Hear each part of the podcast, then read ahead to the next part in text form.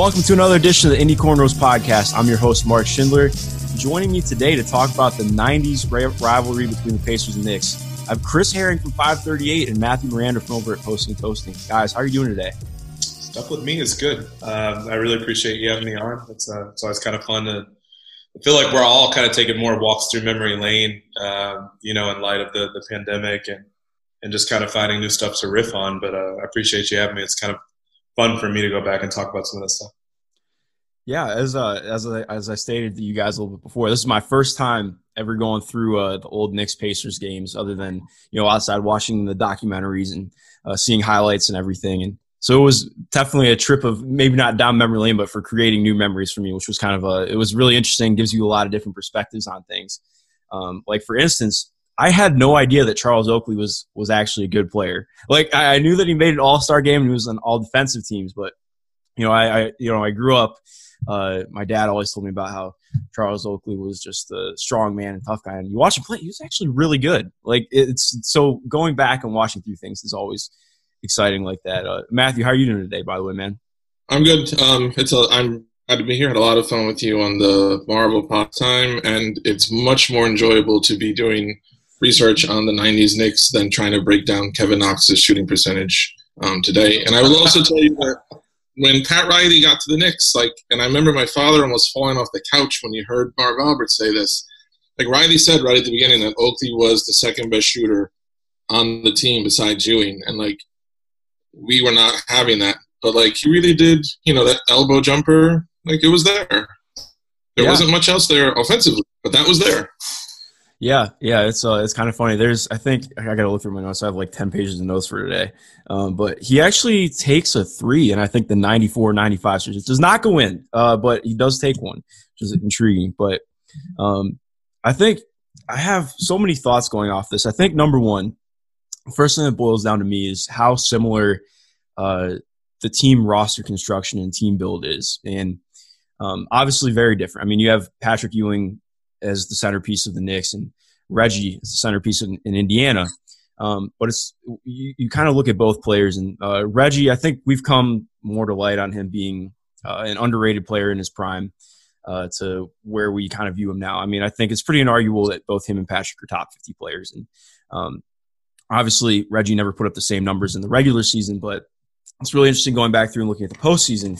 So, luckily, Basketball Reference lets you do all these, like, awesome things, like looking at head-to-head matchups and stuff. And so you look at, like, regular season, Ewing just dominated the Pacers in the regular season. Uh, just up against Reggie, thirty-five and eighteen all-time against the Pacers in the regular season, put up twenty-three and ten, fifty-two percent from the floor. And Reggie, not as good. Uh, he got, he shot actually less than thirty percent from three for his career against the Knicks, which I th- thought was totally wild to look at, wow. um, especially considering how good of a player he was. Are these then, these are regular season numbers? Yeah, so that's just regular season. So that's okay. fifty-three games. And then in the playoffs, though, Reggie owned Patrick, like, completely. And uh, obviously there's reasons for that that we'll get into. But, I mean, Reggie, like, twenty-four, three, and three on – forty-five, forty, ninety from the field. So, I mean, obviously incredible. Uh, Patrick's field goal percentage drops down a little bit, like nineteen and nine from the floor. But uh, just as a launching point, like, I think, in my opinion, there really is never a second guy um, for either guy. There's never a there's never a Pippen. Obviously, I mean, nobody has Pippen other than Jordan. But as good as John Starks was and as good as Rick Smits, I'm not the biggest Rick Smits fan, even though I'm a Pacers fan. Uh, but, I mean, I just feel like there was never quite that second guy for either guy in their primes. You know, with, with within what you're saying, what's interesting about that is that Rick Smits was, you know, Patrick, I think if, if we're talking about individual matchups, will probably be remembered a lot for that, that Rockets series where they didn't quite get it done. Mm-hmm. Patrick gets outplayed hands down by Hakeem Olajuwon, but if we're talking about guys that were kind of kryptonites more or less, uh, Rick Smits was really, really tough for Patrick Ewing. I mean, he, he was one of the few guys you could ever throw out there that was going to be taller than he was and heavier than, than Patrick was. Um, he had a little bit of a, of a jump shot and, you know, and, and could do some stuff around the paint. Um, and really what was so interesting, I mean, you're, you hit the nail on the head when you say that neither of these guys really had a, a superstar – Uh, you know, whether Patrick and, and Reggie were superstars um, for long enough periods of time is an open question. They were certainly stars. They were certainly perennial all-stars. Um, but they never had anybody that was really close to being their equal offensively. Um, Rick Smits is probably the closest between those two teams. John Starks was was less consistent than Smits was. Um, but what's really interesting within that is that you talk to the Pacers and their folks, and some of the book research and interviewing that I've done, they basically, the, the Pacers basically saw the success that the Knicks were having and the surprising uh, seven-game series that they had with the Bulls in ninety-two, and they basically took that and took what the Pistons had done against the Bulls and said, look, if we're going to make it out of the East, we have to be a stronger team. And that kind of led Donnie Walsh to trade Detlef Schrempf, uh, for instance, someone who was a really, really talented player and a really versatile player.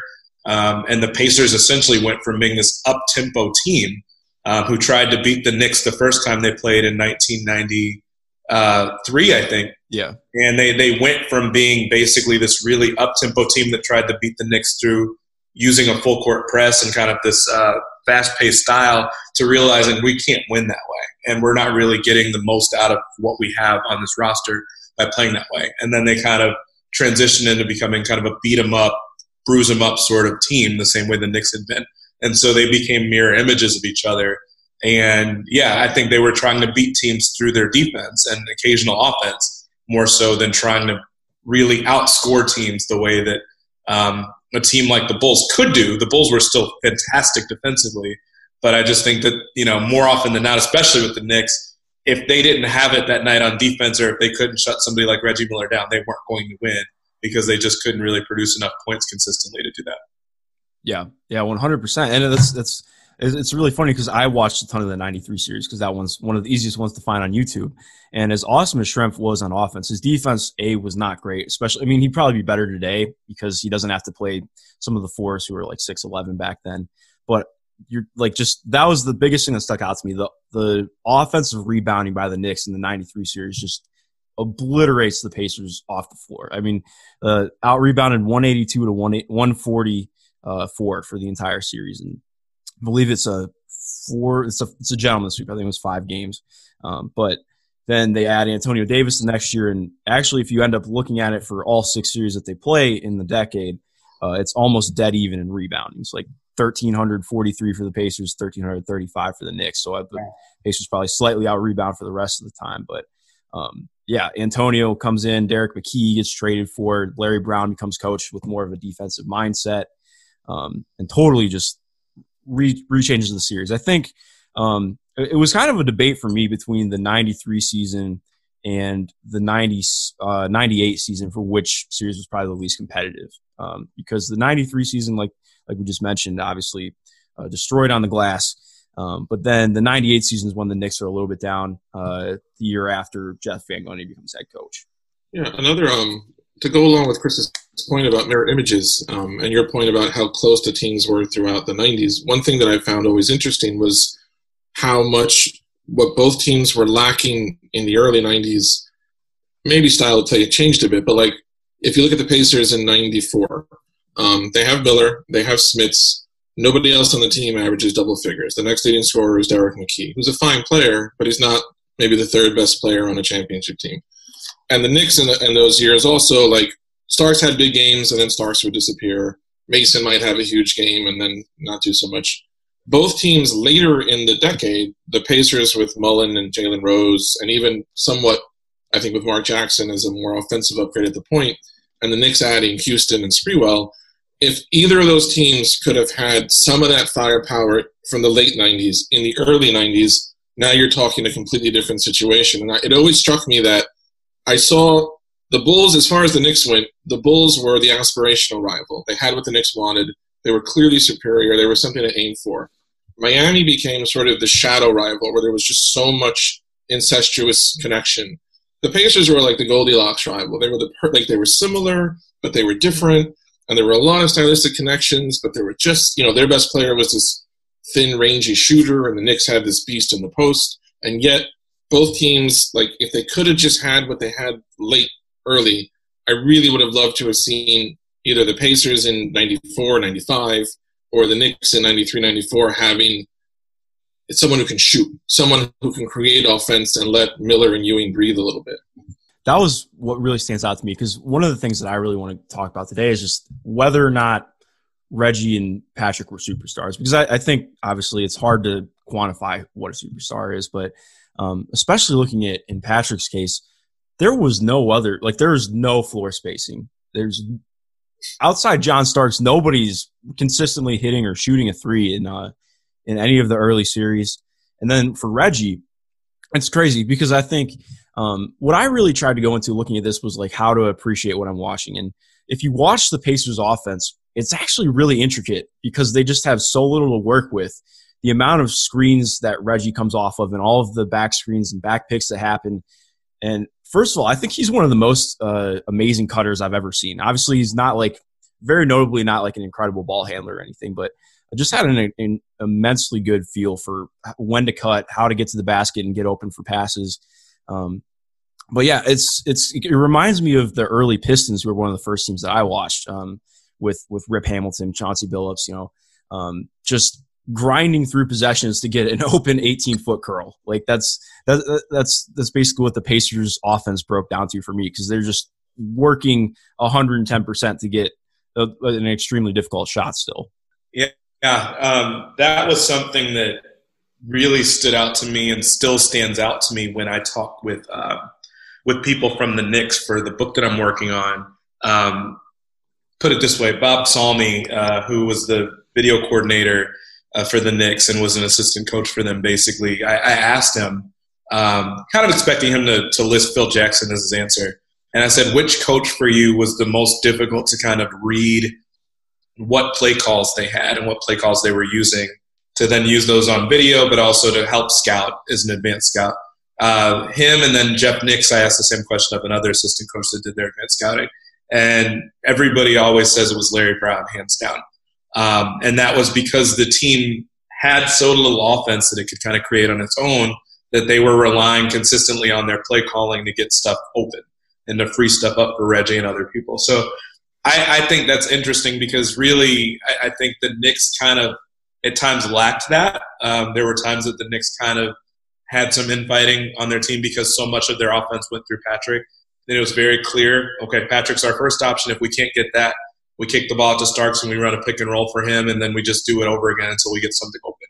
And that was kind of all they had, more or less. And then really, if we're being totally honest, because of how inconsistent Starks could be at times, offensive rebounding was like their next best form of offense uh, for the Knicks. And that's why I think that Pacers series became so much more evenly matched after that first postseason they played against each other, because then the Pacers were playing the same style and taking that off the basically off the scoreboard for the Knicks. So, um, yeah, there's no question that the Pacers worked really hard to get open shots. Reggie Miller, um, it's why the game shifted so wildly when Miller was able to kind of go on a roll, because that was so much of the Pacers' offense, and it literally would shift entire games, entire playoff games. And, uh, you know, it, it's crazy to think about, but, you know, Starks – we talk all the time about how Starks had, uh, you know, was listed at being, what was it, six five, when really he was probably closer to like six two or six three.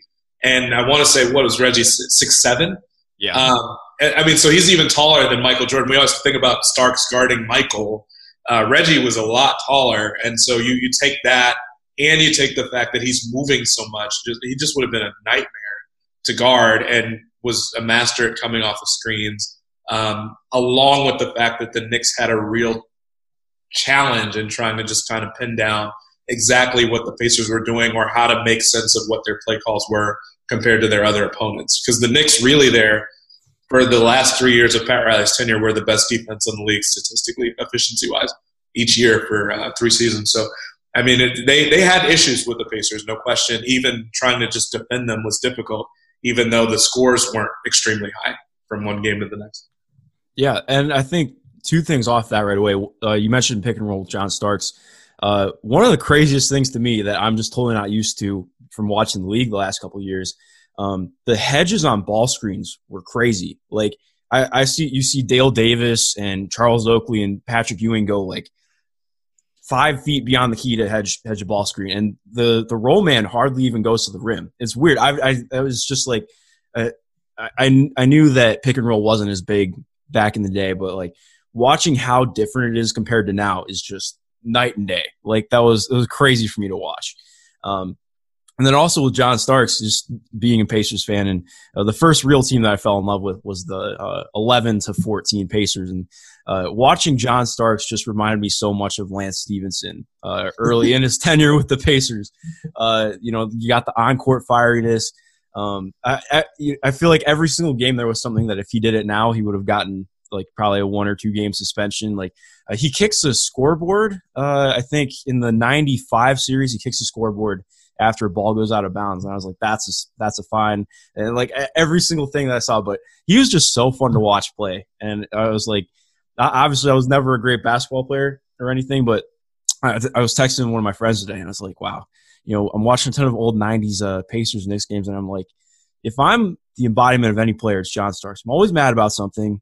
I have a Napoleon complex, and I can't hit a free throw to save my life when it counts. So, sorry, I had to bring that one in a little bit. But, uh, yeah, I, just some of the quick takeaways I had off that. There were um, two, in, in, in kind of getting ready for this and, and reading and rewatching video, two things about Starks that have stood out to me relating to what we just talked about. One was that every – I'm struck, and Chris just talked about this with the Knick offense, every single close Knick playoff game that came down to a last possession, it is always Ewing setting a pick for Starks, Starks going right. Like, and it's funny because you see in ninety-three when the dunk happens, B J Armstrong guesses wrong, Starks goes right, he has a clear path, he dunks it. You see as the years move on, Indiana, other teams start recognizing like, Like at the end of game seven against Indiana in ninety-four, Starks again goes right, goes baseline, but now he doesn't have that clear path that he did against Chicago. Um, there's other games in ninety-five. The Knicks had two games um, with Indiana that came down right to the end. There was just no variation. Like at home, you knew, okay, Starks going right. So I'm struck by that. I'm also struck, uh, Mark, by what you're saying about just differences in how the game was played and even officiated. When I was reading up on ninety-three and the Starks headbutt with Reggie Miller, that happened. This was still best of five. So that was when the Knicks were up two nothing. Pacers won that game. I knew the Knicks won the next game. They took the series. I know that game, I think, went to overtime. But I was struck that Starks was not suspended. Like, he headbutted Reggie Miller, and I don't think it's the world's worst headbutt. But, like, today, if you even fake a headbutt, like, there's going to be, like, you know, a, a Senate inquiry, and Starks is playing the next game. It's amazing to me the things that you could do. We talked on the last pod about the time Reggie Miller got in the fight with Michael Jordan, and Michael Jordan rakes him across the eyes, punches him, and he doesn't even get called for a foul. And John Starks headbutts Reggie Miller in a playoff game and like, all right, send him back out for game four. I'm always struck by just how different everything was then. Yeah, no, it was, it was crazy different. And um, it was also really funny too because – obviously, I mean, I've seen the Bad Boys Pistons play, and um, I, I watched a lot of the early two thousands games as well. Um, but you, you just hear talked about with, like, I feel like a lot of people always kind of rake on the uh, Pacers-Knicks rivalry a little bit because it was always low scoring. Uh, I, I think it was in the ninety-eight series when the uh, – yeah, it was either ninety-eight or ninety-nine uh, when they set the um, playoff foul uh, record. I think it was sixty-one fouls in a game. Um But at the same time, I didn't really find there to be too much stuff that was really even that flagrant or like uh, blatantly bad. Like, I mean, obviously it's a little bit more physical than it is today, but at the same time, it's within the confines of the way that the N B A was letting you play then. Like, I, I don't really think there's anything that you can uh, bitch about with that too much. Uh, so I've never really understood that um, in some circumstances, except there was one, I think uh, Derek Harper just about rips Dale Davis's arm off on an open breakaway dunk. And that was like the only one that, that I think was a deserving flagrant. But um, it, it's just it's it, I totally agree. It's just really funny going back and looking at some of the differences. There, uh, so it's funny as we're talking about this and some of the research I've had to do. Um, if you guys know my work well enough, probably I, I'm I'm really big on numbers. It, it's mm-hmm. been weird to like retrain my brain not to use as many of them for a, a big project like and like a big commercial product like a book, where you're not trying to overload people with numbers and you're trying to tell more of a narrative story.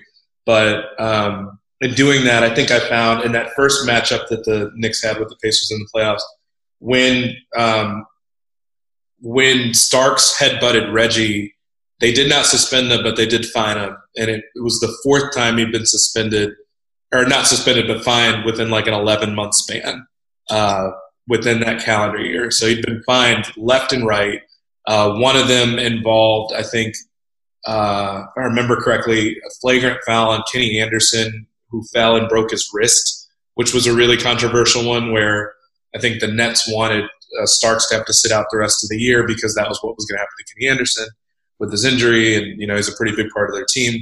Um, but the thing that stands out to me when we talk about this rivalry too, um, I, I really wanted a sense of, like, how can I get concrete numbers on flagrant fouls? Because that, on some level, kind of defined that Knicks team. You know, when you think about what set them apart, they were extremely physical. The Pacers obviously became extremely physical as well. And so I really wanted to try to, like, obviously I'm not going to go back and watch every game, although I feel like I've done projects like that in the past with my stories. But I'm not going to do that for an entire era, um, and I'm not going to do it just for the sake of two or three sentences in a book or something like that. So I, I needed to find a way to just get hard data on it, and totally forgot that there was this guy named Harvey Pollack who um, put together these annual stat books where he was the guy that wrote the one hundred on that piece of paper for Wilt Chamberlain to hold up after his hundred-point game. So he's he was kind of like the longest-standing stat keeper uh, from when the N B A was first founded. And he puts together these booklets every year on these really unusual stats. And they started tracking. I don't think the league started tracking it officially, but Harvey was keeping the numbers on flagrant foul totals. And so I went back and found those and have those for the book research that I'm doing. Um, and it's really fascinating to look at, like, who leads the league in flagrants. The first season that they counted up, I want to say it was LaSalle Thompson, who later became a Knicks assistant coach, but at first was with the Pacers. And so I think he had something like six, and he led the league that year. And Oakley had like three or four, but he was, like, very high up on the list. The next season, I want to say Oakley had nine, and, like, the next closest player had four. And there were a bunch of teams that didn't even have nine. Uh, I think he had more flagrants than, like, fifteen or sixteen teams by himself. And then what happened when he started talking about how the fouls didn't look as flagrant toward the end of that era, a big part of it was that after Oakley and so many other people started flagrant fouling people that often, the league started to finally uh, legislate it a little bit differently and said, look, we're going to start counting the number of flagrant points you get, and we're going to separate the flagrants into ones and twos. And so if you get a certain number of points, you're going to get suspended. And so I think that served as a deterrent. What they actually talked about at one point, too, I think because of the Knicks and the Pacers and the way they played, they threatened to suspend coaches if their players got too many flagrant fouls as well. And obviously Pat Riley was not in favor of that. Um, and actually, surprisingly, Phil Jackson uh, said he thought that that would be too harsh a penalty, even though Phil was a, a huge complainer when it came to the idea of the Knicks and obviously the Pistons before that. But um, these teams were as physical as, as really any other teams in the league. Uh, particularly when they played against each other, they had their, their set of rules that they weren't going to let people come down the lane. Um, and but I do think that it looking a little bit more friendly, if you could really use that word, towards the end of the nineties is because there were so many penalties put in place in the mid to early nineties because of how they were playing. Yeah, no, that's really interesting. I, I hadn't I hadn't really thought about that too much, and um, I, I still am learning, like, all about, like, the rules and how everything's changed, and uh, It's it's interesting too because it, it's still that, that that style of play bleeds over into the two thousands a little bit as well. I mean, because immediately when you're talking about Oakley with the f- flagrants, I think about uh, Rasheed Wallace's tech streak in uh, in the early two thousands. What was it? I think he had forty, forty one year. forty-one So every other game, yeah, it's forty-one. Every other game he's getting a tech. I can't even imagine watching that today, but it's, it's hilarious to, to kind of look back on a little bit. Um, I lost my place. Um. Oh, yes. So another thing that I actually thought was really interesting, um, I had, I mean, I'd heard his, heard his name before, but I, I'm like really big on, I'm not like quite as good at understanding stats, but I love just like, I can lose three or four hours going on Basketball Reference and just pouring over somebody's adva- advanced stats and their stats in general. And uh, one guy who's really stuck out to me is Anthony Mason. Um, I had never really, I mean, I'd heard his name before, but I didn't really know anything about him coming into this. And watching him play and looking at at, at his, his his deep dives and um, obviously looking at his story as well, it's a very awesome story and seems like he was an awesome dude. uh, unfortunately no longer with us. But uh, looking at him and watching him play, he re- obviously, I think this will be maybe taken out of terms a little bit, but he reminds me a lot of Draymond Green. Uh, obviously, he's not the transcendent force that Draymond is, but just like in terms of a guy who's maybe a little bit undersized, playing a bigger position, could handle the ball actually surprisingly well. Uh, he ran some sets and was a really good passer for his size, especially at that time. Um, could defend pretty much any position. And, I mean, he was a decent finisher, very good offensive rebounder. Um, and actually, as, a, as an, I think he's an all-star when he goes to Charlotte in the eventual trade. But his, his career was just so interesting for me to look at. And, and watching him play in these games as a, as a just kind of super sixth man was, was really interesting. There's always this chimeric quality to Mason, um, in that he's very much of his time. If you look at his, like, he led the league in minutes for like two or three years in a row, up around forty-three, forty-four minutes. The guy never seemed to get tired. He could, he was the rare case of someone who could literally defend all five positions. You could stick him on a point guard. When they would play the Rockets or the Magic, he would defend instance Olajuwon and O'Neal. But it was also, like you say, I think Draymond is an interesting comparison. Um, Mason, not the same shooter, although he played overseas before he came to the C B A, I think in Turkey and Venezuela. And I think, if I recall, he led the Turkish league in three-point shooting one year. I don't know what that really means, but I seem to remember that. But a guy who, um, when Don Nelson took over the Knicks after Riley left for Miami, there was um, a very hot controversy for a while because Nelson wanted to expand Nelson, Mason's role in the offense and start to run kind of a point forward system through Mason, and if you know anything about Patrick Ewing, that's not happening.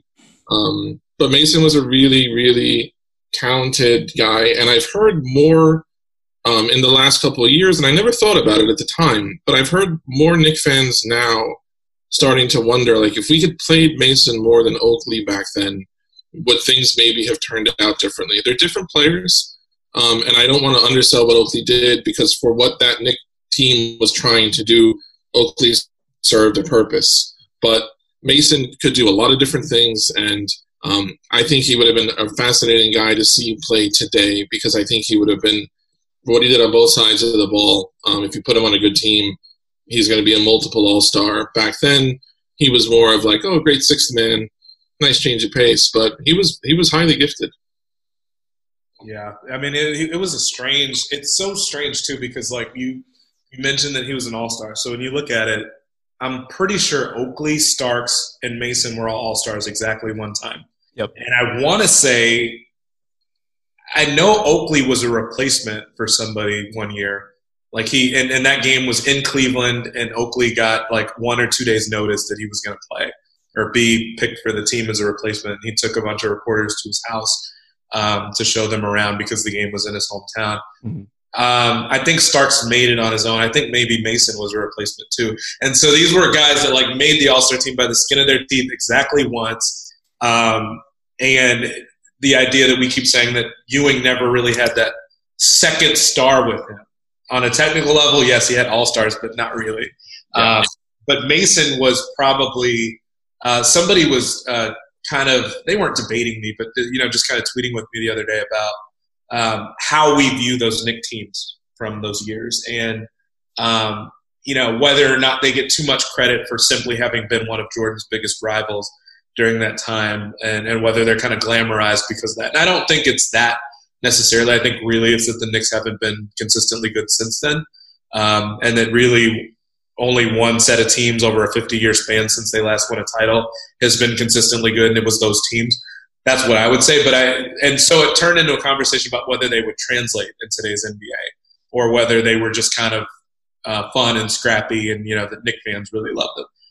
I, I think it's a fair question. I think Ewing would be great in absolutely any era that you put him in. I think nowadays he probably would stretch his range out to the three-point line, um, but I think Mason would probably see the biggest boost in terms of how his game would be viewed from those teams, because he was already doing stuff that guys are being asked to do now. Uh, he was not a great shooter. He had a really ugly-looking jumper, had a really ugly-looking free throw shot uh, where he actually didn't even have both hands on the ball as he was shooting. Um, but as far as his ball handling, um, having talked to his college teammates for what I'm working on, they told me that he took a lot of pride in um, And basically he didn't want scouts to know whether he was right or left-handed, even though he was left-handed, because he wanted to be able to handle the ball so fluid, fluidly that they wouldn't know. Um, he was someone who, as, as Matthew said, um, you know, this guy would run on the treadmill for hours at a time so that he could have the stamina to play forty-three, forty-four minutes a game and still complain about not playing enough. Um, you know, issuing what I've heard to be basically a death threat to Don Nelson under his door in the form of a letter saying, like, if you pull that shit again, I'm going to kill you, which did not go over so well and left Don Nelson really confused because he's like, I already play you more than anybody else on this team and let you handle the ball all the time. So just a really unusual guy. I, I frankly think, from having reported on those years now uh, for the book, I think he was actually the most interesting character, um, probably like kind of a tie between him and Pat Riley. But of the players, I think he was the most interesting player and kind of unpredictable figure on those teams, bar none. The stories I've heard about him are like ones that you have to call two, three, four people to verify just because you're like, this can't be true based on what this one person's telling me. But he was just really fascinating. I think uh, his career, um, the sort of defense he played is what can't get lost in all of it. He was really unusual offensively, but he was really, really good defensively. And, um, you know, I think at one point Michael Jordan said that that was the sort of player they needed, and um, you know, like a Mason type um, that he didn't really have interest in. He basically thought all, all the Knick players were kind of flawed in one way or another, getting too old. But he's, he thought there was something in Mason, and Mason was like, I don't want to play over there. Like, I want to beat him. I don't want to play with him. And he just, I think that's what Knick fans loved about the guy. Absolutely loved about him is that he he kept punching kind of above his pay grade as far as. He was. I mean, this was someone that didn't even play him or Starks four years of high school basketball. Between the two of them, I think they played four years of high school basketball. Um, but just a really unusually gifted guy who uh, made it work and scrapped until he could make it work and played through multiple leagues until he could get back to the N B A and make it work. Yeah. See, like, that's what I totally love about these teams, because I think um, the – well, obviously Reggie and, and Patrick kind of, I don't want to say get lost in history, but they're sometimes viewed very differently because oh, they, they didn't win. And I, I've written multiple pieces about how I think winning is sometimes overrated. And um, we need to look more, not necessarily say like you have to look at individual careers, but you can't forget about some of these awesome things that happen just because somebody didn't win a title. I mean, you have a one in thirty chance of winning a title. And that's just like, you know, on a team basis. I mean, Uh, M J had probably much more than a one in thirty chance of winning a title when he was playing. But, um, I mean, these teams, like especially looking uh, at, like you were just talking about with the Knicks, I mean, yes, like what there, I always get into arguments with people on, on Twitter about like, uh, well, they didn't technically have, have star teammates. And they're like, well, look at all these all-star teams. And I'm like, well, look at, you know, who they replaced in the all-star game or this or that or anything like that. And I think context is so important. And, um, that's what just is so exciting about these teams. It makes it so fun to watch. Um, obviously, it changes a little bit towards the end with with more uh, you would maybe call star players coming in. Um, but just like the sheer determination of both teams, and it sounds cliche to talk about, but I mean, it's true. I mean, like Dale Davis wasn't really an all-star. I mean, Dale Davis was an incredible player in his own right, but he wasn't an all-star. I mean, you can say the exact same thing about Charles Oakley and maybe Anthony Mason. I mean, those guys just played their guts out, and they were – incredibly fun to watch, and they gelled with their teammates really well, and they just made for fun basketball. Um, and it's just different, you know. It's it's very different from from the Bulls. I think one thing that really fascinates me about the N B A um, is the team building aspect, because you look at things and how things are done differently. And uh, obviously, there are a lot of teams that want to. Everybody wants to be a championship team, you know. There's, there's no fronting that, uh, but. You can't be a championship team in the same way. I mean, obviously the, the Bulls, the way that they did it, I mean, if you have the best player in the game, you have the opportunity to to get guys like Scottie Pippen and, and Ron Harper. I mean, Ron Harper is one of the best free agent signings in, in, in N B A history that nobody ever mentions because he has such a big statistical decline. But, um, I mean, he was important as hell for those teams. And uh, but then the Pacers and Knicks, they had to completely build in different ways because they don't have the same front office. They don't have the same player personnel. It's just um, – and the way that they try and do it is is just fascinating to me. Also, another thing about Anthony Mason that I forgot to mention, Uh, I don't remember which series it is because I can't find it in my notes right now, but he he uh, has Knicks shaved into the side of his head one of the series, and I thought that was the coolest thing ever. I loved that. I think that's ninety-four. Um, that sounds about right because I'm pretty sure they win that series. He also just uh, – Mason in ninety-three, um, there was a lot of anxiety. I, I was struck. I had forgotten this. I remember one of the reasons Reggie Miller's fourth quarter in Game five in ninety-four was so striking from a Knick perspective was that the Pacers were not a team that, that I – like I, as a, as a kid at that point, I had no concern about the Pacers, and I didn't realize till today when the Knicks went up two nothing in ninety-four, if you count playoffs and regular season, at that point, they had won fifteen of their last eighteen games against the Pacers. Like, I had no concern about Indiana. Even when the Pacers tied it two to two in that Game five, the Knicks are up, like, twelve going into the fourth. Everything seems like it's on schedule. And then, you know, Miller just explodes, and, and now everything's different. But in ninety-three, when Starks headbutts Miller, even though he wasn't suspended, um, the Pacers had played the Knicks pretty tough in Game one. Um, they win Game three. There's a bit of anxiety where, like, you don't want to go to a deciding Game five, especially as the higher seed, and give this team hope. Um, and it was Mason in Game four, which was a close win. Um, he shoots, like, eleven or thirteen from the field. He has twenty-five and ten. That was very an enormous performance at, at a time for a young team that had still not totally established themselves. And they had a nice series, you know, against Chicago the year before. They had beaten Detroit. But the Knicks had never really been at that point like the heavy, the team that was favored and could just come through and finish off a weaker opponent. And Indiana, like like you like you said earlier, they were stylistically different. They were, you know, Schrempf was a great scorer. Miller had a great series. Mason stepped up, and, and it was really Mason who had the decisive performance that put the Pacers to bed. And until Miller's fourth quarter the following season, I think kept the the feeling of, like, okay, Chicago's a rival. That's it. We don't need to worry about these Pacers yet. And then Miller blows all that to hell in Game five. Yeah, so that's what I want to get into next. The ninety-five uh, semifinals uh, is when this really becomes the rivalry. Obviously, ninety-four is great. It's a seven-game series. But ninety-five is when the Pacers are finally able to take one.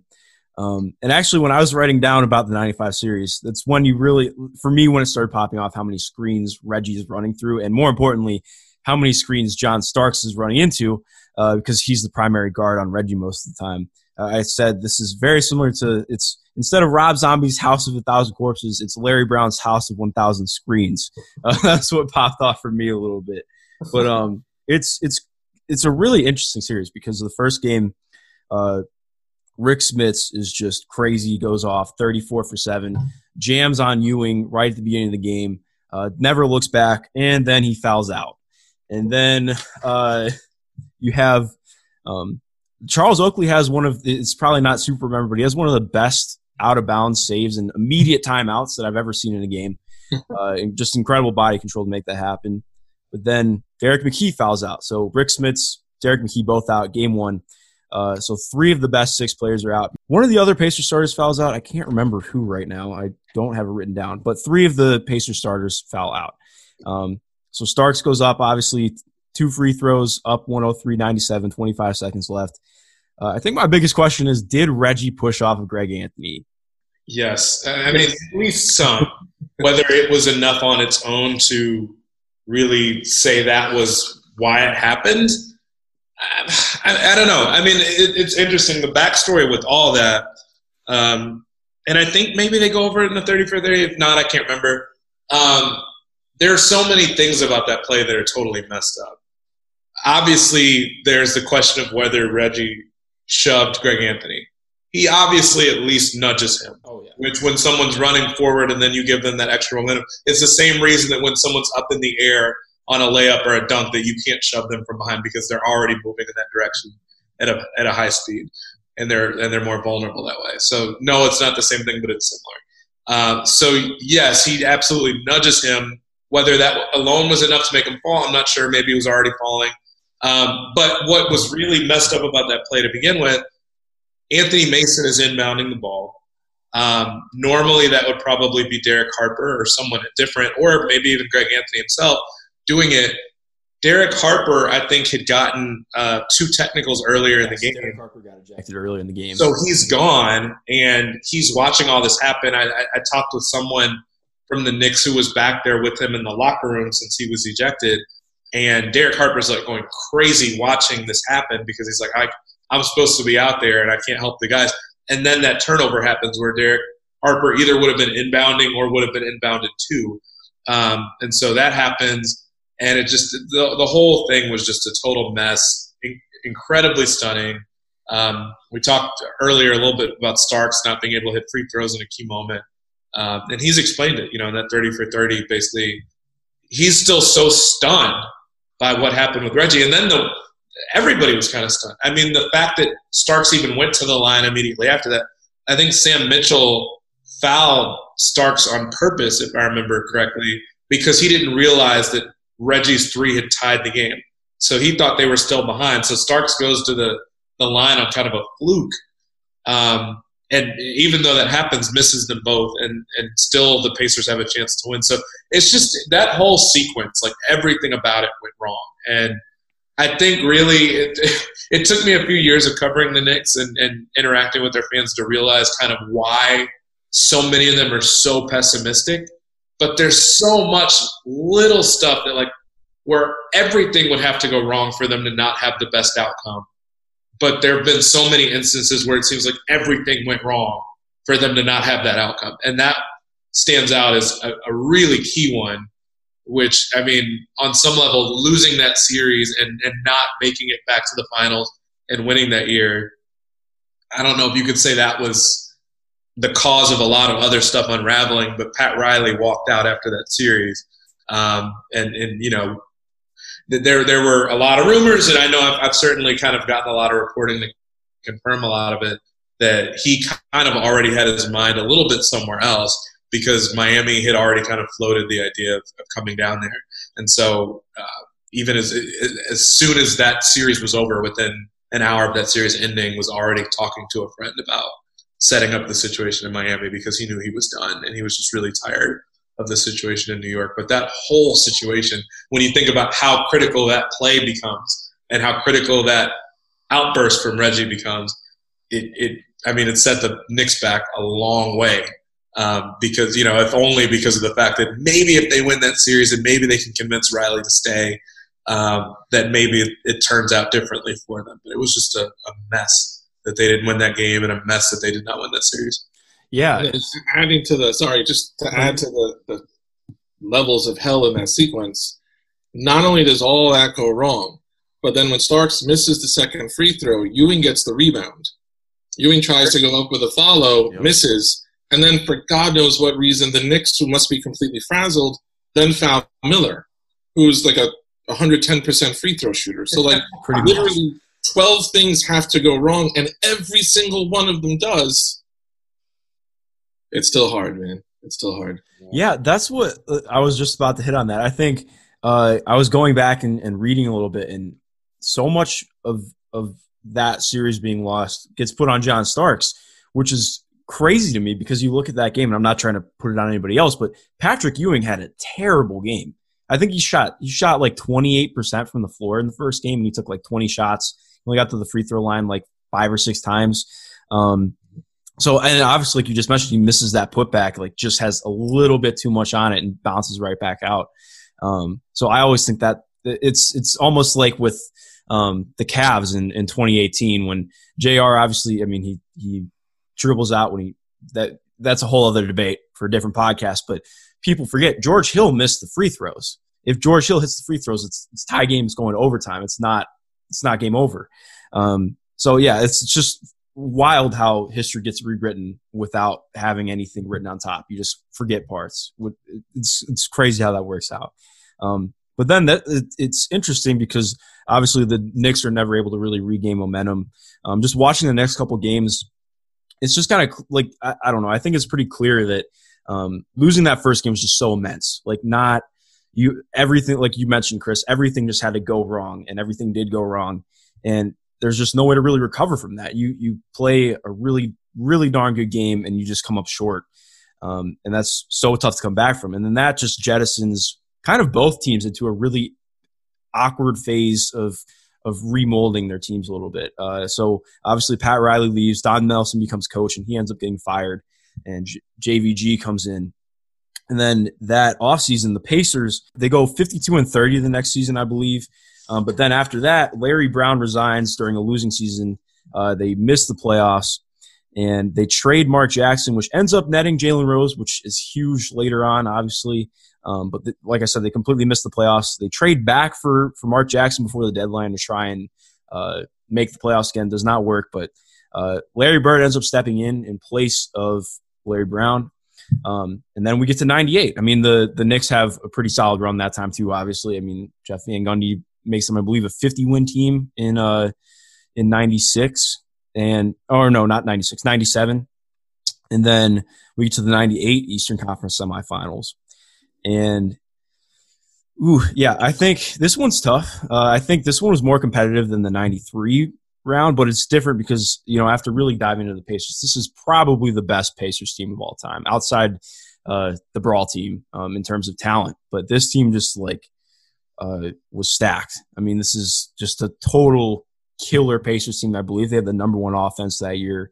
Um, and Larry Bur- Larry Bird just totally remolds the team. They become, instead of being one of the top defensive teams in the league, they're still up there, but this team becomes just lethal offensively. Well, what's funny about what you're saying, too, is that the Knicks, um, by that point, they really feel as if they have, you know, to them, you talk to a lot of those guys now, and I, I think I know which, which year you're talking about. The Knicks would make the argument that that was one of their best teams, too. Um, the idea that they basically had um, finally kind of cured some of the offensive problems that they had for all those years. They go out and they, they totally revamp a lot of things. And actually in ninety-six, what was interesting about that offseason, um, the Knicks had actually kind of given some thought to trying to sign Reggie Miller as a free agent. They also gave thought to trying to sign Michael Jordan. I mean, it's not that you have to give thought to something like that. But, you know, they maybe thought there was a little bit of a window there, and they at least had a conversation with this agent about what they could offer and how they could structure it. Um, they obviously go get Allen Houston instead. Um, they go out and they swing a, a huge deal for Larry Johnson, who I, I want to say might have had the biggest contract in the N B A at the time. Mm-hmm. And really thinking about that and looking at that, um, the Knicks thought that that was maybe – the best combination of both offense and defense that they had ever had um, with those teams. They finally had some offense to go with Patrick, where it's not just him with Houston and and, uh, and Larry Johnson, but they've also still got a defense that nobody's looking forward to playing. And what kind of, you know, I think, again, where seemingly everything goes wrong for the Knicks, at least in their own opinion, uh, they get a situation there where they – basically feel like they are ready to roll, and then they, they have the situation against the Heat uh, with all the suspensions. And and the idea that, what was it, six players in that series got suspended, and five of them were Knicks players. And so it's interesting that both the Pacers and the Knicks kind of feel like this is one of the best teams they've ever had, definitely one of the best teams of that era, and stuff just goes wrong. Um, but it's, you know, it's, it's certainly something where you go down the line, it's either that team that people think was the best one the Knicks had, or the one where they lost the, the Charles Smith year that they lost. But um, again, you know, I feel like there are a lot of parallels between those Pacers and Knicks teams, and I think that's one of them as well. Well, yeah, especially with uh, it's it's crazy looking at it because I, I don't know if it was uh, I don't remember exactly. I know that Larry Johnson's back got injured, but he has a very steep drop off when he comes to the Knicks. He's still obviously an above Absolutely. above average starter, but he goes from being one of the brightest young players in the league to Um, a guy who's maybe a third or fourth best player on a on a really good team, um, and so you totally get not at all at all what you're thinking. They, they deal Anthony Mason for Larry, and obviously Larry was a huge offensive upgrade in terms of floor spacing um, and self creation, but um, definitely lose a step on the defensive end there, and it's a massive contract to have filling up with uh, with with what Larry was providing, and obviously not on him, but then also um, Patrick starts having uh, his own heap of injuries on top of that. Um, I believe he has a wrist injury, only plays twenty-six games that year. Um, and that's the mark. I believe that's the Marcus Camby year, or that's the next year. Year before. Yeah, year before. He got hurt against Milwaukee. And to your mirror image idea, again, this weird Nick Pacer symmetry, Ewing's out almost that whole year after. Uh, he goes up for an alley-oop in Milwaukee. Andrew Lang fouls him, breaks his wrist. He's out. He comes back in ninety-eight in the series against Indiana. He's out the whole season, but he returns against the Pacers. And then the next year, ninety-nine, the Knicks' magical season, Ewing's there all year until game two against the Pacers when his Achilles finally gives out, and then he's gone. Um, it was always very, like, the sad symmetry to the late nineties Knicks-Pacers. Different than Knicks Heat, where, like, they didn't always have their full rosters because of suspensions. Um, but Ewing never, those last couple of years, until two thousand, um, never seemed to be able to just be there full-time against the Pacers, and I think that would have been interesting because uh, him and Smits went at each other so many times over the years. Um, it was fun to watch two guys who knew each other that well and took what they could take, and I don't know. One thing that I, I definitely want to talk about, because I've heard about it so much in my lifetime, uh, and especially just going back through these games and watching, I think the idea of the Ewing theory is just I, no, I, I don't I don't agree with it at all. I think the idea that the Knicks were better off without Patrick Ewing is is abominable, um, especially because even if he wasn't shooting well, it's so similar to Reggie, uh, because even Reggie could be shooting, you know, zero for thirteen in a game, and he's still going to have uh, he's going to get hedged on a ball screen. He's going to have two guys on him, and it's the same thing with Patrick. I mean, you watch those games, every single game that, that Patrick's playing in, he gets double and triple teamed constantly. And that opens so much out for other people. I mean, as good as John Starks was, um, he gets so many of his open threes against the Pacers because there are two or three guys on Patrick. Um, and so I think that I, that's just my my opinion on it and my take.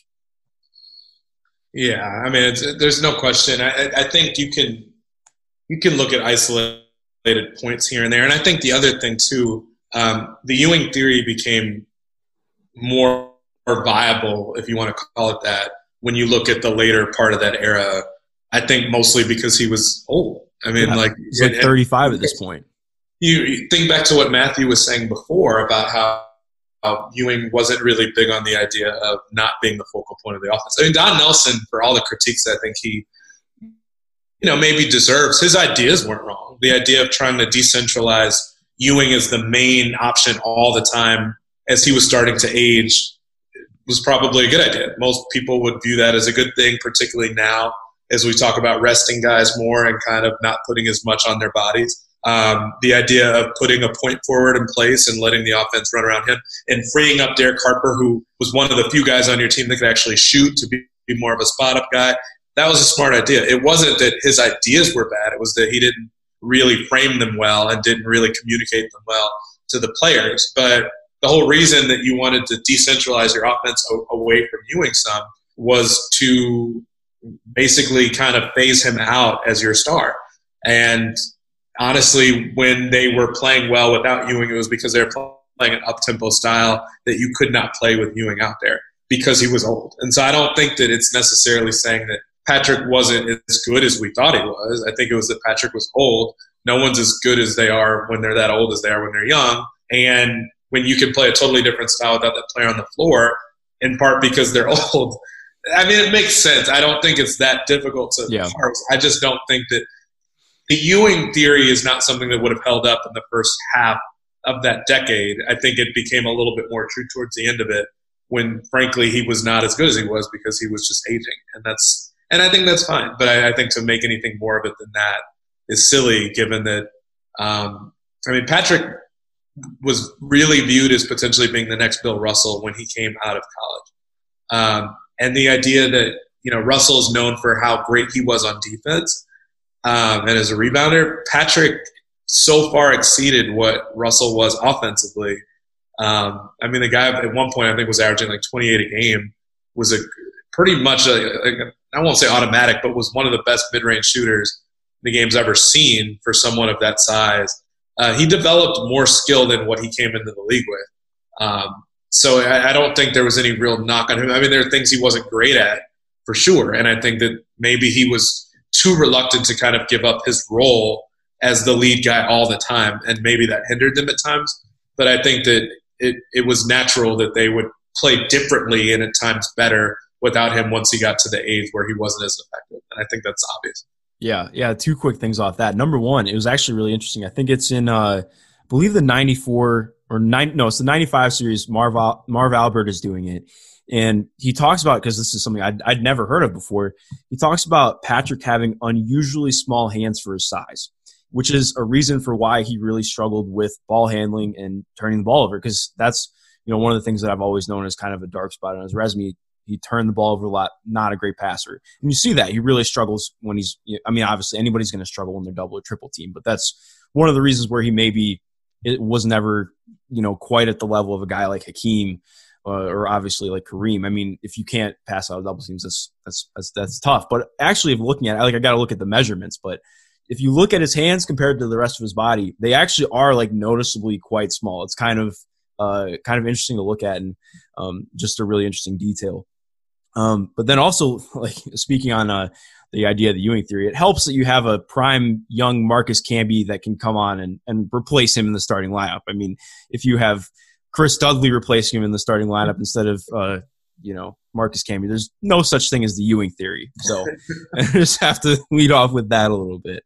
Um, Mark, I have a question for you on this. I've always been curious yeah. about this, particularly with other markets. Mm-hmm. In Indiana, is it do people feel ever that, boy, if Reggie had been more of a two-way player, or if Reggie had done – I'm always curious if, if – I think this is kind of growing out as, as sports becomes nationalized and conversations get reduced to just rings, rings, rings. Is Reggie Miller still seen as, like, we love this guy, he did everything he could for us, and, like, we wouldn't have been that close without him? Or is there ever a sentiment that, like, well, he wasn't really a two-way player and, like, he could have done a little more? Like, how is Reggie Miller viewed now as far as – what he did for the Pacers then, and if people think he could have or should have done more? Yeah, so prepare for a really long soliloquy. So uh, I I think I lean like way more towards players than I do towards teams. I think uh, mm-hmm. I really like looking at, at individuals and how they grow and how they're viewed and making sure that they're viewed fairly, because that's really important to me for some random ass reason. I don't know. But uh, I think that Reggie is pretty fairly viewed by Pacers fans. I think – Um, in some ways, Pacers fans can be very unfair in uh, in the way that they look at things and talk about things. Like, um, I have a lot of issues with the way that that some fans view um, the way that Paul George left and how things went down there. Um, and the front office really doesn't get some blame that I believe they should. Um, regardless, you know, obviously not handled in a great way. Regardless, yes, I think uh, Reggie is very, very well viewed. Um, and I, I just think it's hard to come up with arguments against him, you know. Um, I, one thing that I always thought about, uh, I, I first thought about Reggie and I was like, well, why did, why did he never bulk up? Why did he never get bigger to work on his isolation scoring? And, um, it makes sense when you really dig in and look. Well, I mean, he was running like eleven miles a game. I mean, he can't really bulk up. He's got to keep his stamina. Um, and I think that honestly, g- given his offensive load and how much he was, um, how much he was doing on offense and how much movement and motion he was part of, it's hard to be a two-way contributor with that. Um, I think I always used to be somebody who was super uh, – like growing up, I was always like, you know, super hard on players. And I was like, oh, you have to – if you're not playing both ways, you know, forty-eight minutes a game, just lock down defense, lock, locked in on offense, then you're not an all-time great player. And I just think that that's – it's not fair. Um, I think there's a difference between um, pulling a James Harden on defense and uh, going all out on offense and – than just being like a viable – there's there's a way to be a viable contributor on defense while still being a great offensive player. And I think Reggie did that. Um, there were some times where he definitely got cooked on defense. He wasn't like the most athletic player. And um, actually really funnily looking at this series, there are a lot of comparisons between him and Allen Houston. I mean, I think Reggie's obviously a much better yeah, yeah. player. But um, and Allen did a lot more in, in isolation, but – Um, very similar, just not super athletic guys, but they did a lot off ball, um, and or maybe I don't want to say underrated, but I, I think it was really interesting. And actually, speaking on Allen Houston, um, he's a guy who I always knew about was not a good defender, but his defense in the ninety-nine Eastern Conference Finals on Reggie was insanely good. Like that, I was trying to really understand why Reggie sucked in that in that Eastern Conference Finals. He shoots thirty-six percent from the field, thirty-three percent from three, by far his worst playoff performance of all time. And I just have to say it's Allen Houston. Like, Allen Houston was incredible on him uh, I, because I guess he just saved, you know, fifteen years worth of defense for one series. But you know, it, it worked, man, because he his length was just like – he didn't foul him. I think he committed like one and a half fouls a game. And he switched well. He just got off screens extremely well and was just determined to lock him down, and he did. And I think that's what it comes down to. And that's the large reason for why the Pacers end up losing that series. That's fascinating. But I think when you when you mention it that way, they were similar enough players. Um, like I mentioned before, I mean, the Knicks had Reggie on their short list of two guards to contribute to, you know, as, as free agents they were chasing in ninety-six. And really what it came down to, they ended up deciding to approach Allen Houston and make an offer to him before they ever met with Reggie or talked with Reggie. The reason for it mostly was rooted in age. The Knicks had always been a team that was kind of getting too old. With Patrick, Oakley was getting old by that point. Starks was not young anymore. And and Starks was not nearly consistent enough as we had seen in the, the ninety-four finals with the two for – not just the two for eighteen performance, but I think he might have been three for eighteen in game one as well.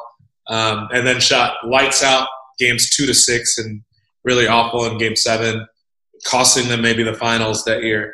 Um, so they wanted a more consistent option at that two-guard spot and were very interested in Reggie. But then when it came down to it, they said, we want a younger option. It It's always motivating when you're playing against someone who you're compared to, uh, weighed against, you know, and um, traditionally Reggie had really hurt the Knicks. And I think that, you know, it wouldn't surprise me. I haven't quite gotten to this part in my interviewing yet for my book, but uh, it wouldn't surprise me at all if, if Van Gundy or someone else on the Knicks staff issued a challenge to him or one of his teammates to issue a challenge to him and say, look, we, we know more often than not, you know, players get brought into a situation, they know exactly what they're coming into. They just say, look, we just need you to be consistent offensively. We need you to be that second option or kind of one A option, one B option with Patrick. Uh, we'll fill in the gaps for you on defense. We've got enough guys that are willing to do that for you. Um, but, you know, every now and then you might need to change the equation a little bit just to make sure that you can make it through a series and say, look, if you win this matchup, I can guarantee we're going to win this series. Um, And so I, it would not surprise me at all if you felt like Allen Houston was really, really a standout defensively that series. It wouldn't shock me at all if that was something that they put to him in those terms, saying, like, we need you to really give it everything you've got and really work harder than you're used to working on defense for the sake of this series. And I yeah. wonder, I don't know if this would have been addressed by the team, but I know um, for a piece I did a couple of weeks ago, I was reading an interview that Michael Jordan did in the early nineties where he talked about how his most difficult matchup was Rolando Blackman. And the reason he gave for it in part was that, and, and Blackman talked about um, how he would he was very focused on running Jordan around screens. You've got to make him work on both sides of the floor. When Miller played Starks, Starks' focus mostly was, I'm going to defend Miller, and whatever he gives on offense is a plus. When Houston's matched up with Miller, Houston's focus is, I'm going to score. Like, I'm going to make Reg- Reggie Miller going to have to stop me. And I don't think in any of the prior matchups Miller ever had to guard a Knick who had that mentality. I wonder if that just might have taken a little more out of him. For a guy, even for all the running and stamina that he did, Houston's going to make him work more than Starks, who's going to probably just pass it into Ewing, move over a couple feet, and wait for the kick out, you know? Yeah, yep. yeah. I totally agree with that. I, I definitely noticed that watching as well because um, – he's like really the only guy outside. I mean, obviously Ewing did a lot of stuff in, in isolation and posting up, uh, and especially with his face-up game as well. Um, but yeah, I feel like Houston, in watching all these games, the first guy who really was a consistent, consistently calling I S Os, consistently um, having clear-outs for him in order to go one-on-one with Reggie, and, and it, it definitely killed him.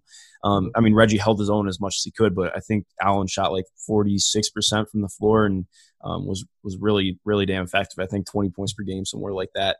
Um, but that ninety-nine conference finals and the ultimate run for the Knicks is really just intriguing to look at. I mean, obviously it's a lockout shortened year.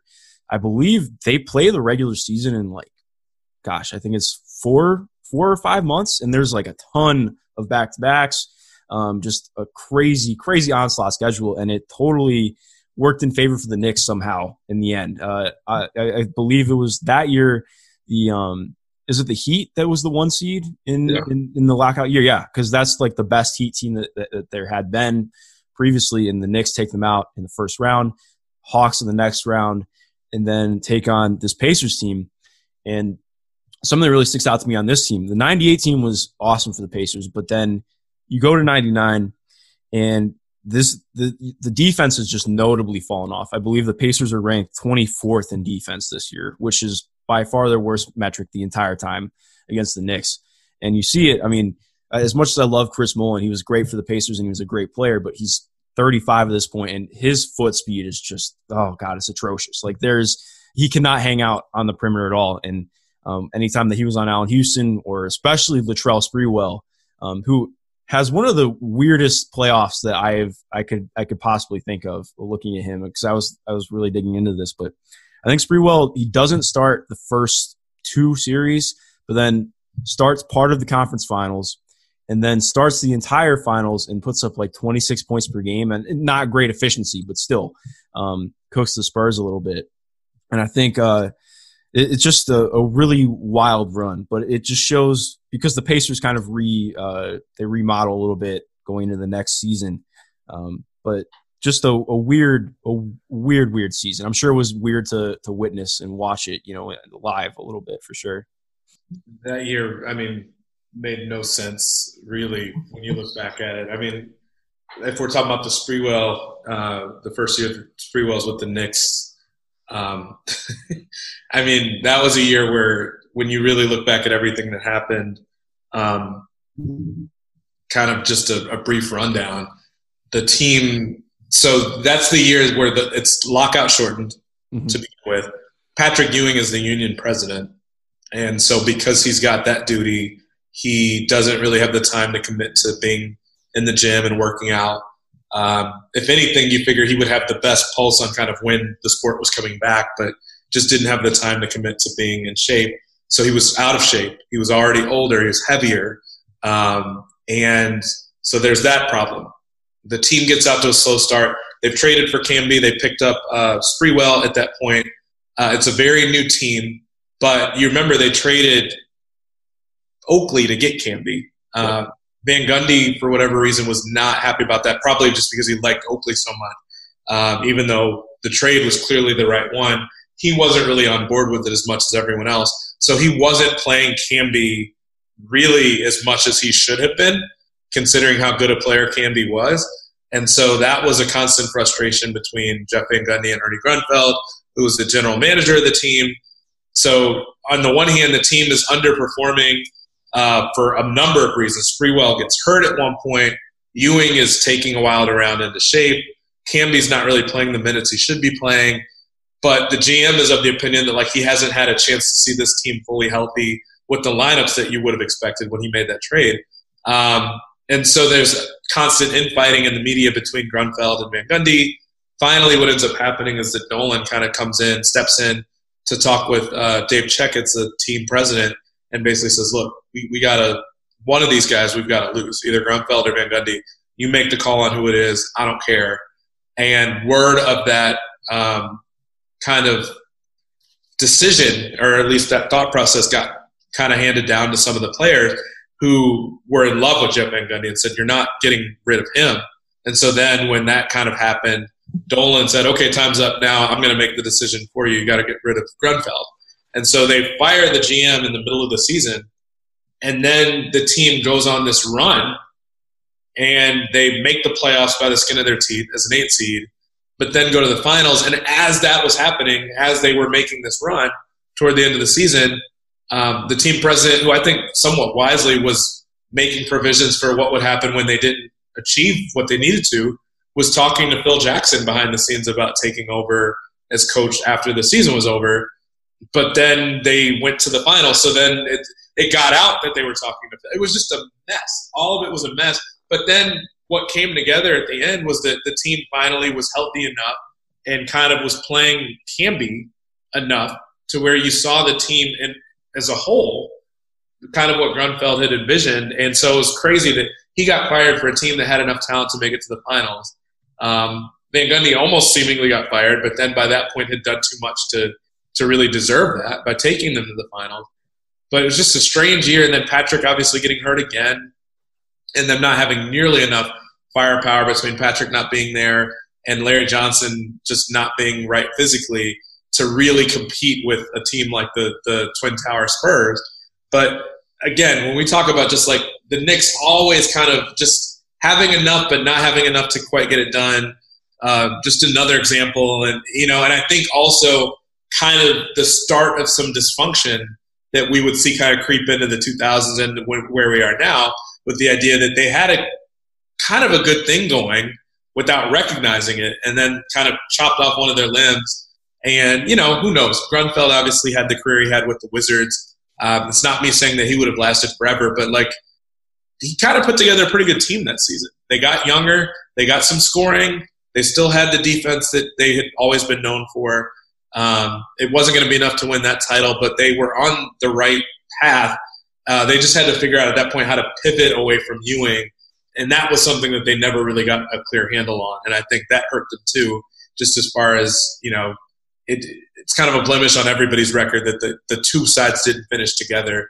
But, you know, I, I think there was a lot of ego on Patrick's part. I think he was wounded by the fan base on some level, and, and not always having felt like he was fully appreciated. Um, and it, it was just a mistake, and everybody realizes that now. But what a weird, you know, th- that whole decade, weird, um, completely entertaining, um, a team that was in the playoffs every single year, which I know Knick fans would give anything for now. But, um, you know, between them and the Pacers, there were just three rivalries, I think, that just stood a cut above from everything else. The Bulls rivalries with the Knicks, the Pacers rivalries, and those Heat rivalries. And uh, it often had to do, especially with the, the – the latter two, those teams were just so much alike with the Knicks, and uh, it, it made it a lot of fun to watch. Uh, maybe not from, like, if you're a big fan of scoring, maybe not, but as far as the fights, as far as the physicality, uh, as far as the narratives, as far as those went, um, there wasn't much better than that. And I think that the players themselves will tell you that to this day. Yeah, yeah, I think I uh, obviously I love the sport. I love the game. I love the X's and O's, but the, the narratives are what is so interesting, and the storylines and, and everything that feed into that, and watching the growth of players. And um, so obviously the Knicks uh, lose in the next conference finals as well. Sorry to do that to you. Um, Pacers go on and lose to uh, the one of the best postseason runs I've ever seen. I think Shaq puts up thirty-eight and seventeen for the entire finals. And um, I think one of the questions I had underlying this is, and I kind of answered it myself in my head, but if these teams flop places, uh, so the ninety-nine Pacers go to the finals and the two thousand Knicks go to the finals, uh, does either team win a finals? And I think no. Um, and I, I, I, you know, I really thought about it in my head. No, I don't think that the Pacers had enough to contend with, with the Spurs, and the Knicks definitely would have struggled with Shaq like the Pacers did. I mean, it, especially yeah. watching, if you guys watched the two thousand finals, um, Shaq is just on another level. Like I, I've, I mean, I've obviously watched prime LeBron my entire life, and I've gone back and watched prime M J, and I'm watching him now on Sundays as well. But uh, I think two thousand Shaq is the most dominant single force I have ever seen mm-hmm. on on a court. It's insane. I'm curious, as you're asking about this Knick Pacer flip flop, um, from a Pacer fan perspective, are the nineties viewed as this kind of like golden age in their history? And if so, or even if not, I guess, I guess second question, are the Knicks, like who, like for Knick fans, as, as Chris just said, the nineties have this, this triumvirate of rivalries. Other than the Knicks, who are the Pacers fans considering from that time? They played Chicago, I think, once. I know they played Orlando twice, I believe. Yeah. Um, are there other teams from that time that Pacer fans consider rivals? Is it the Knicks predominantly? I think uh, I want to say like kind of, I mean, this tail end of the nineties is what's kind of considered the golden age of the Pacers a little bit, but then it goes into the two thousands because, um, you know, after really watching and trying to decipher this team, I think, I mean, it's it goes without without saying that the oh three oh four team is by far the best team we ever had. Um, if the if the brawl doesn't happen, I mean, Ron Artest is playing like an M V P that season. Uh, Jermaine O'Neal is still Uh, physically all there. Um, I mean, Steven Jackson was added to the team. That that team was just so talented. But this this end of nineties run, I mean, I think the Knicks are probably uh, who would be considered the biggest rival, the biggest narrative um, for the Pacers. I mean, you have the one series against the Bulls, um, but I still think the series and the decade is so much more defined by all of the games with the Knicks, because I, I think the one quote that I wrote, uh, fighting for the right to lose to Michael. I think that's, that's what defines Patrick and, and Reggie for me, which maybe that's a little too concise and not fair to their legacies, but I, it's, it's what it is. I mean, the, both those teams are, they're fighting for the chance to beat Michael, but nobody beats Michael. I mean, it's, it's the nineties. It just doesn't happen. Um, but yeah, to, to answer your question, I think definitely. I mean, just when I look back at history, it's the Pistons and the Knicks for sure. Yeah, no, I, I think it has to be. I, um, and it's funny, like the, the more I think about it, I, I know it will always eat away at Patrick. I know it will always eat away at Reggie. I don't think there's any shame in the idea of not getting it done against the Bulls. I mean, there were there opportunities for both teams? Yes. Um, the fact, and I, I've always said this, like the fact that the Knicks made it to the finals in ninety-four and then again in ninety-nine. So the first season after Michael retires, each of those first two times, I think that is incredibly telling on its own, that the Knicks ended up in the finals right after Michael retired each time. Like, you can make an argument that they would have won at least one title, if not more than that, uh, had it not been for Michael's presence in the league. Um, I, I think you can at least try to make that argument with the Pacers too and some other team. Um, but I don't, you know, when we look at what we're watching with the with the Last Dance documentary and seeing how close the Knicks were, and the, you know, the Pacers uh, were one of the few teams to take Michael to seven as well. I mean, I, I think it goes without saying that these were really good teams. Um, for whatever, I don't know what it is, if maybe it's just a boredom thing with the quarantine that everybody's saying, how would this team translate? Like, they wouldn't. I, it's it's yeah. perfectly fine to ask the question, but I don't know that it matters. Like, we don't have a definitive answer anyway. We're not going to get one. You can only really compare the team with the era they were in. And if they were consistently kind of a thorn in the side of Michael Jordan, whether that means they ever beat him or not is one thing. But clearly, I mean, as, as I, I want to say Matthew was saying earlier, Michael rarely got in fights. I mean, he got in a legitimate fight with Reggie Miller. Um, he came close to blows with the Knicks uh, a number of times. Same thing with the Pistons. Like, there was a reason for that, and there was a certain type of team that really brought the best out of Michael and statistically generally brought out the worst in him. And, you know, and I, I would put the Heat teams there with Riley's Heat teams later kind of in that group as well, of teams that just challenged him enough to where they made life really difficult for him and, and were going to bruise him and, and bloody him up along the way. And uh, so, I mean, that's where I think we, we won't really see that again. Um, the closest thing we really saw to it was the Pacers uh, a few years ago against Le- those LeBron teams. Um, and that's what I liked so much about those Pacers teams, is it kind of felt like you had those agitating personalities with Lance out there. You had the guys that were not shy about the fact that they're going to knock you around like a David West. Um, you know, and you had, uh, you know, a, a scar, a, a star wing player in Paul George. Like, it felt a little bit like those teams. Like, it's not the same. You're never going to have the same thing as what we had before. I think those are kind of the O G teams when you think about it. But um, that I, I think subconsciously that was a big part of the reason why I enjoyed those Pacers teams so much, is that it felt like something from a previous era. And, uh, you know, I, I think there's a reason that those rivalries are what they were. And uh, it, it had a lot to do with the physicality and how much they genuinely disliked each other.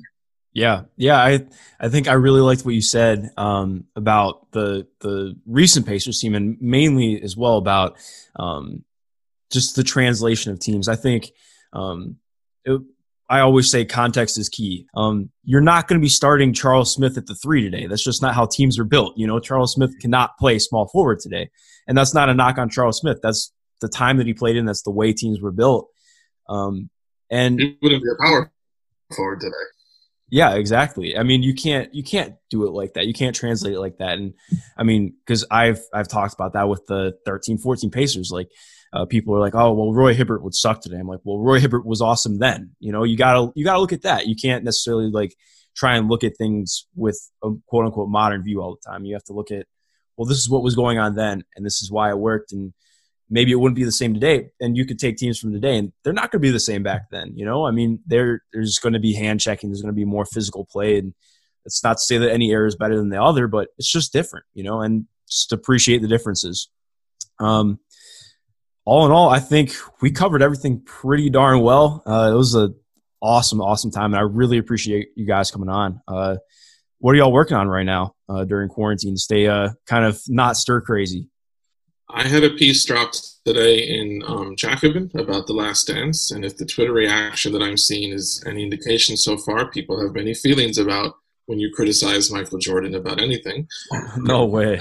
Wouldn't have so, thought that. Working on that, working on um, at Posting, we are down to the final four of um, the Bosnick moments ever, going back to nineteen ninety. Um, so that's exciting, and um, working on some, you know, creative writing stuff and just trying to generally stay um, occupied in a happy way. That's awesome. It's all good stuff, man. Um, so I, you know, I've mentioned a couple times I'm working on a book about the the nineties Knicks teams. Uh, I'm probably anywhere between like a third and uh, halfway done with writing it at this point. Um, still in the interviewing process too. I've probably interviewed about one hundred fifty people for it. Wow. Um, it's due later this year, which no pressure. Um, but you know, the quarantine, um, as much as I, obviously I hope everybody's, you know, staying safe and as healthy as they can be and that their loved ones are okay. But, um, that I think it's helped me from a work standpoint, just to have the extra time and to not have basketball being played every day, every other day. Um, where I would have to be at a game or have to watch games to analyze and to write about. So um, so that's been good from that standpoint. But that's that's between that and an exercise bike that I bought so I wouldn't get completely, completely out of shape during all this, and trying to stop my butt from feeling so sore from the exercise bike seat, which oh yeah, you know, anybody got any ideas for bike shorts or for uh, – I guess pads for the bike seat, which I, I cannot get used to. These spin bike seats are horrible. Mm-hmm. Um, but that, those two things, those three things, and, and working still for five thirty-eight, I've gotten back to writing on the news side, but, um, but really, um, this, the book is just kind of consuming most of my time, which is fun. You know, it's not a complaint at all. It's, it's difficult. It's hard. Um, it's hard to get people to trust you sometimes, even with stuff that's thirty years old, but, Um, but it's been so much fun, and I, you know, I, my one hope in all of it. I mean, obviously, I hope it sells well. I hope people um, realize the work that's been put into it. But I really, really hope that um, that it's enjoyable for people, and it's particularly for Knick fans, particularly for fans of the teams that are, uh, you know, that were rivals of the Knicks during those years. I think there'll be a little bit of something for everybody. Um, hopefully, I really hope that, that that's how it comes across, but. Yeah, oh, I'm sure it'll be awesome, man. The working title is Blood on the Hardwood, right? Or is it something? It's close yeah, to- yeah. For right now, it's funny. Uh, who knows whether that's what it, what it ended up being at the end of it. I know my editor, uh, he doesn't have strong feelings, but he, he I think he wants to title it Blood in the Garden, which I'm like, ah, I don't know. They, they had road games too. Uh, yeah, I don't know if you yeah. can call it. Um, but even that title, I, I don't know. I'm biased. I was the one that initially threw that one out there, but there was this story. It's it's. I think it was first told in uh, in the Jordan Rules book that Sam Smith wrote, where uh, these marketing specialists came out to talk to the Knicks front office about promotional posters they were going to make ahead of the ninety-two ninety-three season. Um, and they put a chalk outline inside the paint uh, on the Madison Square Garden floor, um, kind of, you know, and I think that suggests everything you would think it would. And Pat Riley kind of looked at him and said, I think this goes a little bit too far. um, so I, I, something about that imagery and, um, you know, thinking about the stuff I told you guys before about how physical they were, all the flagrants they laid out, you know, anecdotes where I'm, I'm going back through the games and watching literally three players, Paxson, uh, Pippen, and Jordan, all having to leave the game because they're bleeding. At, you know, um, at the same time, it, all within the same five to ten minute span of, of playing time. Uh, you know, and, and it was right in the midst of, uh, you know, Magic having retired because of H I V. So they had just implemented that rule where you had to leave the game if you were bleeding. Like, that's the sort of stuff I think about with that team and, and all sorts of other things too. But the book is going to be about how they impacted the game. The, the book is going to be about how in many cases they left a lot of blood on the hardwood, whether it was their own or whether it was their opponents. And I think, I think it fits. You know, we'll, we'll, we'll brainstorm with more. Maybe I'll throw something on Twitter to have people kind of weigh in. Uh, you know, maybe if they have their own suggestions. I have a friend, Jeff Perlman, who's done that with his Laker book that's going to come out later this year about the ninety-six to oh four Lakers. And he opened it up, and I think somebody said three-ring circus as a suggestion there because they won three championships. And And it obviously was a circus. And, uh, you know, that's a great title. So I can't argue with the idea of other people maybe having better ideas. So we, we will maybe throw that out there. But uh, if, if we had to live with Blood on the Hardwood, I think it would be okay. And I think that, I don't know, I, I'd like to think that people can put two and two together that we're talking about the Knicks. If you walk past it on the bookshelf, you'll you'll know what it is, more or less. We'll have enough cover art to where we're showcasing that it's the Knicks we're talking about. But yeah, that's a thought for right now. Well, that's awesome, guys. Thank you again to everyone listening. Please rate, review, and subscribe on uh, Apple Podcasts and anywhere else you can get your podcasts. Uh, check out our work on indy cornrows dot com and follow Chris and Matthew on Twitter. Um, and just check out the stuff. They're really great at what they do. Uh, major thanks again for them uh, coming on, and just have a good rest of your day, guys.